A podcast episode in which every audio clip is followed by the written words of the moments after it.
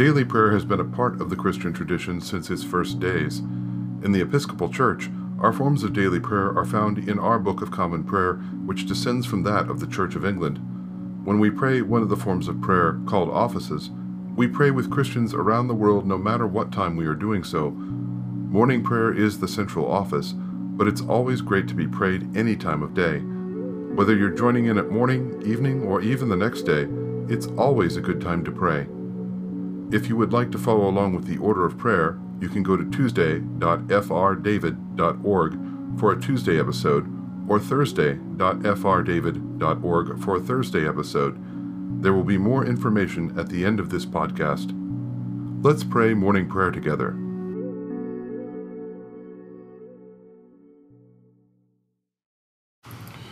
Good morning and welcome to morning prayer on August 19th, 2021, the, the Thursday after the 12th Sunday after Pentecost. It's good to have you here uh, with our community of prayer, uh, not only the small community of prayer that we have with this group, but the community of prayer gathered throughout the world uh, all the time, every day. Let's prepare ourselves for worship.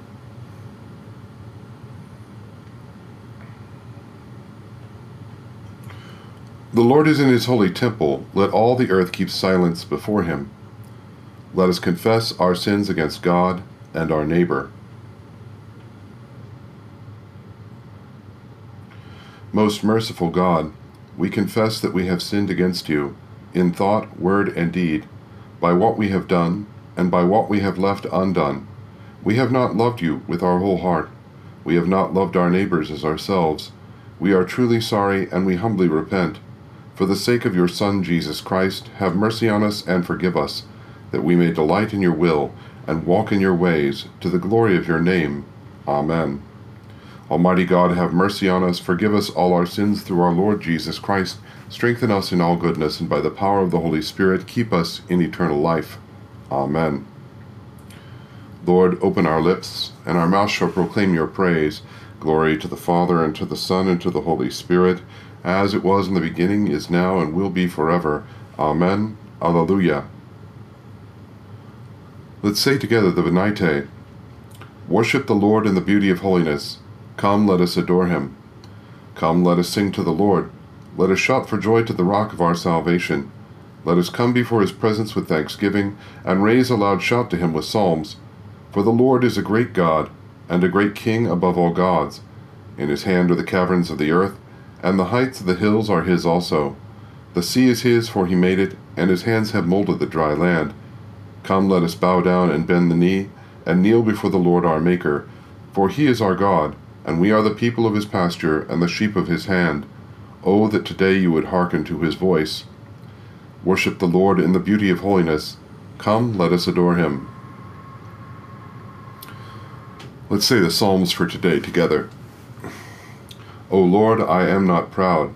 I have no haughty looks. I do not occupy myself with great matters, or with things that are too hard for me. But I still my soul and make it quiet, like a child upon its mother's breast. My soul is quieted within me. O Israel, wait upon the Lord, from this time forth forevermore. Lord, remember David, and all the hardships he endured, how he swore an oath to the Lord, and vowed a vow to the mighty one of Jacob. I will not come under the roof of my house, nor climb up into my bed.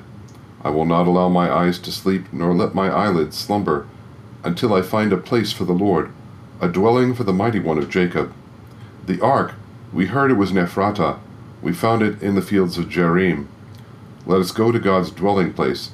Let us fall upon our knees before his footstool. Arise, O Lord, into your resting place, you in the ark of your strength. Let your priests be clothed with righteousness. Let your faithful people sing with joy.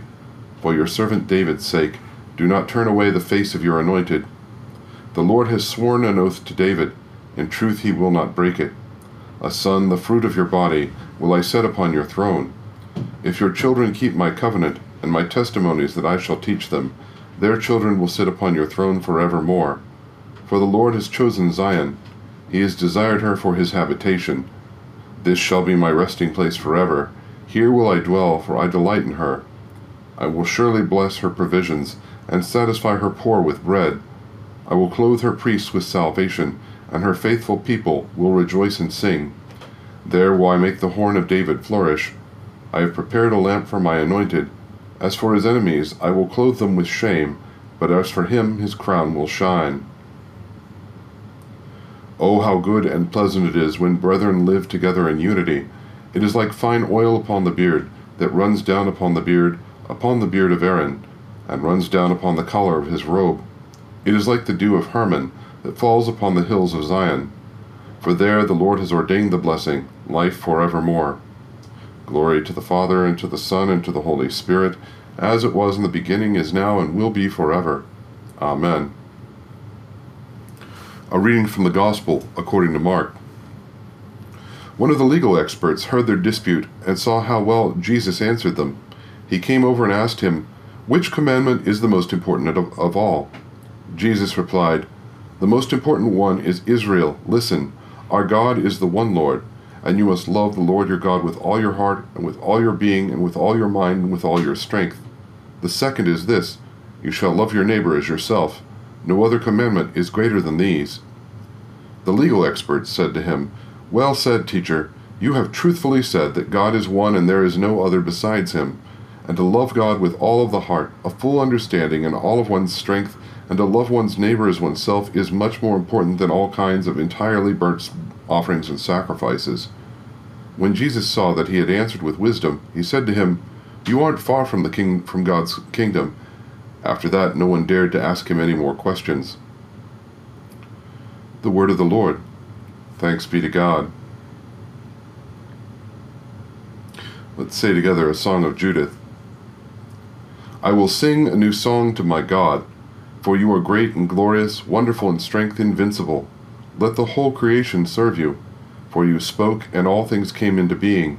You sent your breath, and it formed them. No one is able to resist your voice. Mountains and seas are stirred to their depths. Rocks melt like wax at your presence.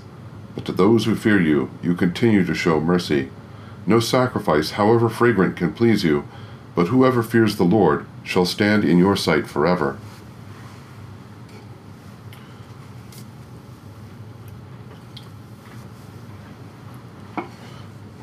Well, beloved, today in this reading from Mark, uh, we have uh, a legal expert. Now, we're reading the contemporary English version here in, in morning prayer to give us something different sounding than what we get on Sunday mornings, where we're usually using, using the New Revised Standard Version. Um, and of course, when they say legal experts, the word that's usually used in our NRSV is lawyer. Uh, I suspect they've switched that out just to, to make sure that everybody in our modern context isn't always thinking about the kind of lawyer that you see on Law and Order, because that's not what we're talking about at all. This is a person who is a, a an expert in in the Jewish law. So they are, uh, you know, this uh, this is a time where um, politics and religion are not separate. So Jewish law is really important. It's subsumed to um, um, Roman law uh, because the Romans occupy Palestine, but the Romans largely let um, the uh, the puppet rulers of, of, Judea and and the ruling classes rule things according to Roman uh, Jewish law as long as it doesn't uh, interfere with Roman law. So this legal expert is more than just a person who um, is is trying cases. They're a person who is also an expert in scripture, and that's usually where we find them. Now, most of the time when we find uh, this together, we often find the Pharisees, the scribes and, and lawyers, or or the Pharisees and, and the lawyers and legal experts, as they have it here. Um, all of that that kind of stuff kind of gets mushed together uh, because they're usually just a group that's come to oppose Jesus. There is definitely a group that sees Jesus as a threat to their power base. Um, most of them see him as an immediate threat to their power base, and the fact that they they think that he is somebody who's going to come and try to become king of Israel. And there are many people who have tried that before, and many people who have failed, and there will be those that fail after Jesus. Um, the truth is that Jesus is a threat to their power base, but it's much, much more subtle than that.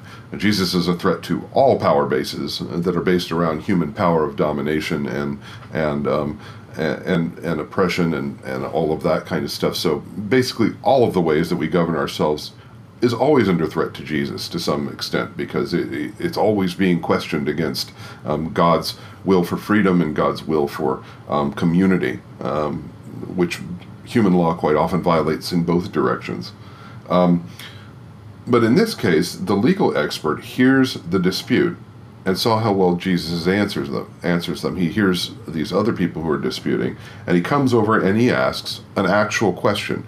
Most of the questions you get from scribes and Pharisees and such in the in the Gospels are set up as a trap. They're to, they're to get Jesus to make one answer or another, and either answer is going to get him in trouble with somebody. That's generally what they're trying to do. But he's asking a genuine question here. Which commandment is the most important at all of all?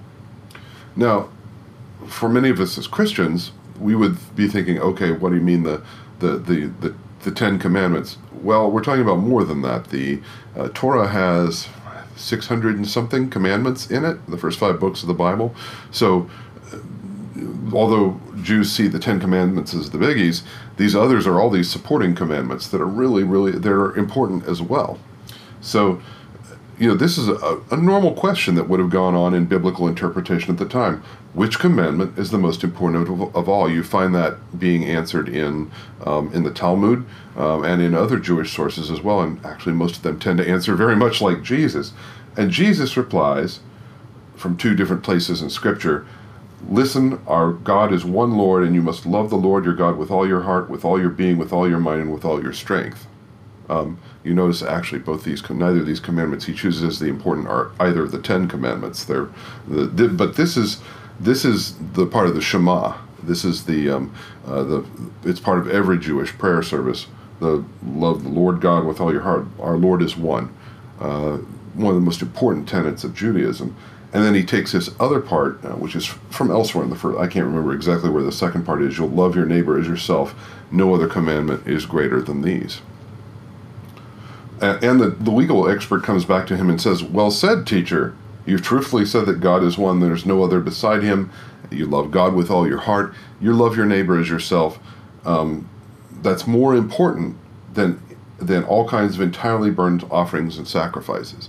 Now, some of that might seem a little self evident to us, but there are certainly parts of society at Jesus' time that believed that the burnt offerings and sacrifices are the entire point of religion. Uh, most likely the Sadducees, another sect at the time, who are very centered around the temple.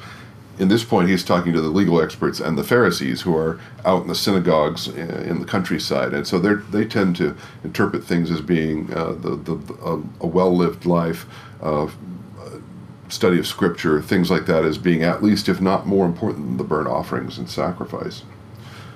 Um, Jesus hears the answer, likes the answer, and says, You aren't far from God's kingdom. In other words, and God's kingdom is what Jesus is teaching. I, I'm teaching you what the kingdom is. Jesus is saying, You're not that far off from me. We're really close.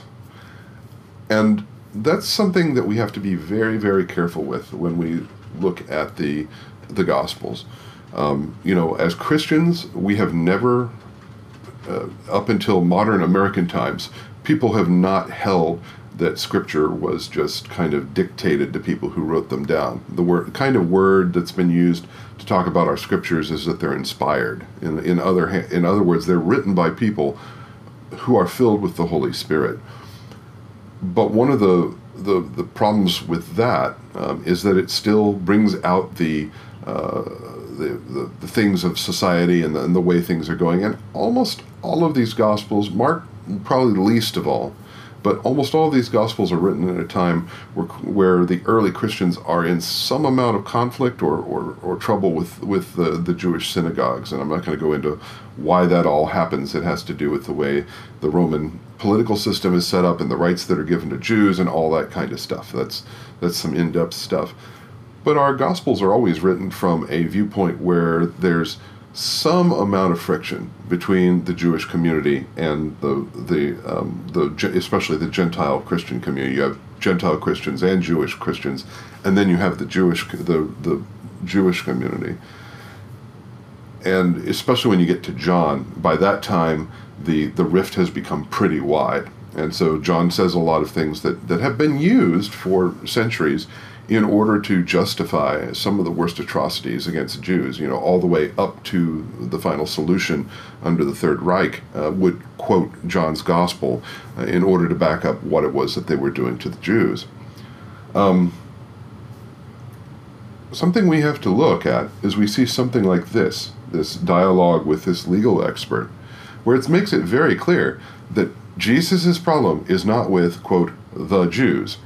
His problem is with the power structure of the na- of the, the nation at that of the nation of Judea at that time, and his problem is actually also with the Romans. His problem is with any power structure that that kind of is is so stifling that it snuffs out the the the point of these two greatest commandments of loving your of loving God and loving your neighbor.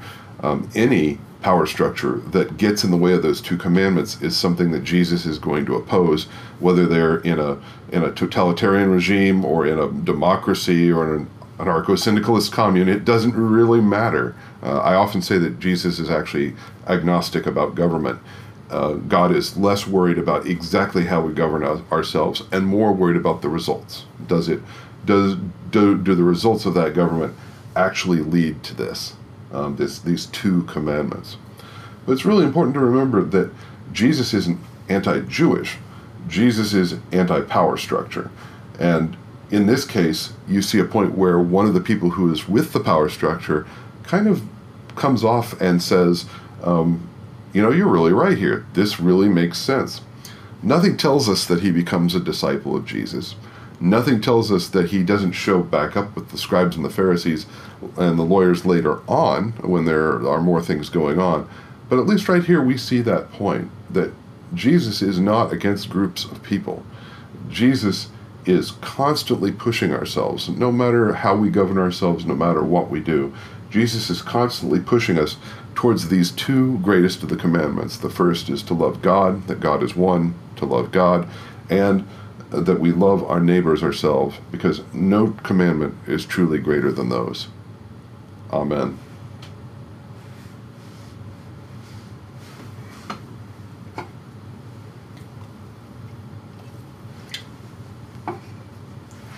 Let's say together the Apostles' Creed. I believe in God, the Father Almighty, creator of heaven and earth. I believe in Jesus Christ, his only Son, our Lord he was conceived by the power of the Holy Spirit and born of the Virgin Mary. He suffered under Pontius Pilate, was crucified, died, and was buried. He descended to the dead. On the third day he rose again. He ascended into heaven and is seated at the right hand of the Father. He will come again to judge the living and the dead. I believe in the Holy Spirit, the Holy Catholic Church, the communion of saints, the forgiveness of sins, the resurrection of the body, and the life everlasting. Amen. The Lord be with you, and also with you. Let us pray. Our Father, who art in heaven, hallowed be thy name. Thy kingdom come, thy will be done, on earth as it is in heaven.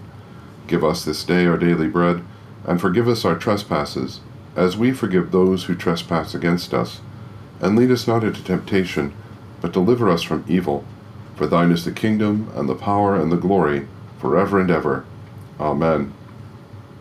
Show us your mercy, O Lord, and grant us your salvation. Clothe your ministers with righteousness. Let your people sing with joy. Give peace, O Lord, in all the world, for only in you can we live in safety. Lord, keep this nation under your care, and guide us in the way of justice and truth. Let your way be known upon earth, your saving health among all nations.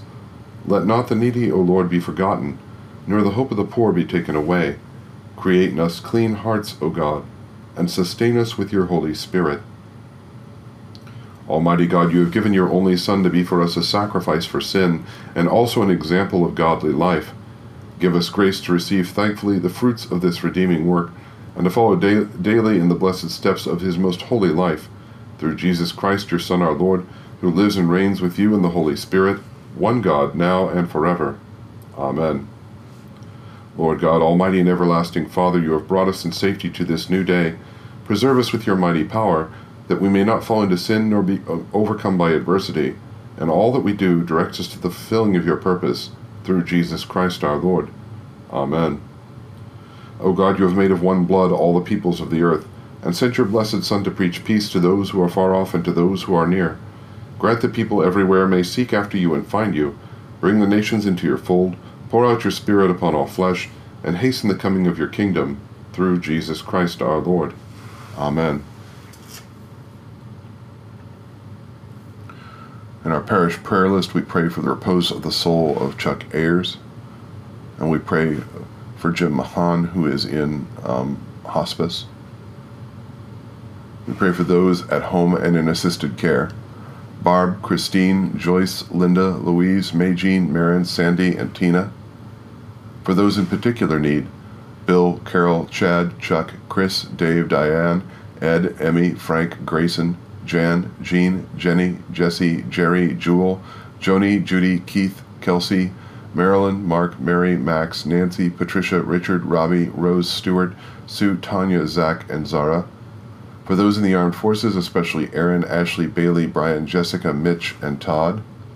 In the Anglican Communion, we pray for the Anglican Church of Southern Africa. In the Diocesan Cycle of Prayer, we pray for St. Mary's in Dousman. Among the Association of Waukesha Congregations, we pray for Community United Methodist Church. For those religious who live the vowed life, the Order of Julian of Norwich, the Sisters of St. Mary, and the Order of the Holy Cross. We pray for the people of Afghanistan and for the people of Haiti. We pray for the continuation of the ceasefire in the Holy Land and that a solution may be found to a just and lasting peace. We pray for all those suffering from COVID 19. We ask for strength during this pandemic, protection for our essential workers, and, and resolve to do those things which will bring it to a, re- a resolution. We pray for the wisdom to discern the measures we require to achieve a just peace in our society and for the strength to take them. I bid your prayers and intercessions at this time, either quiet, silently or aloud.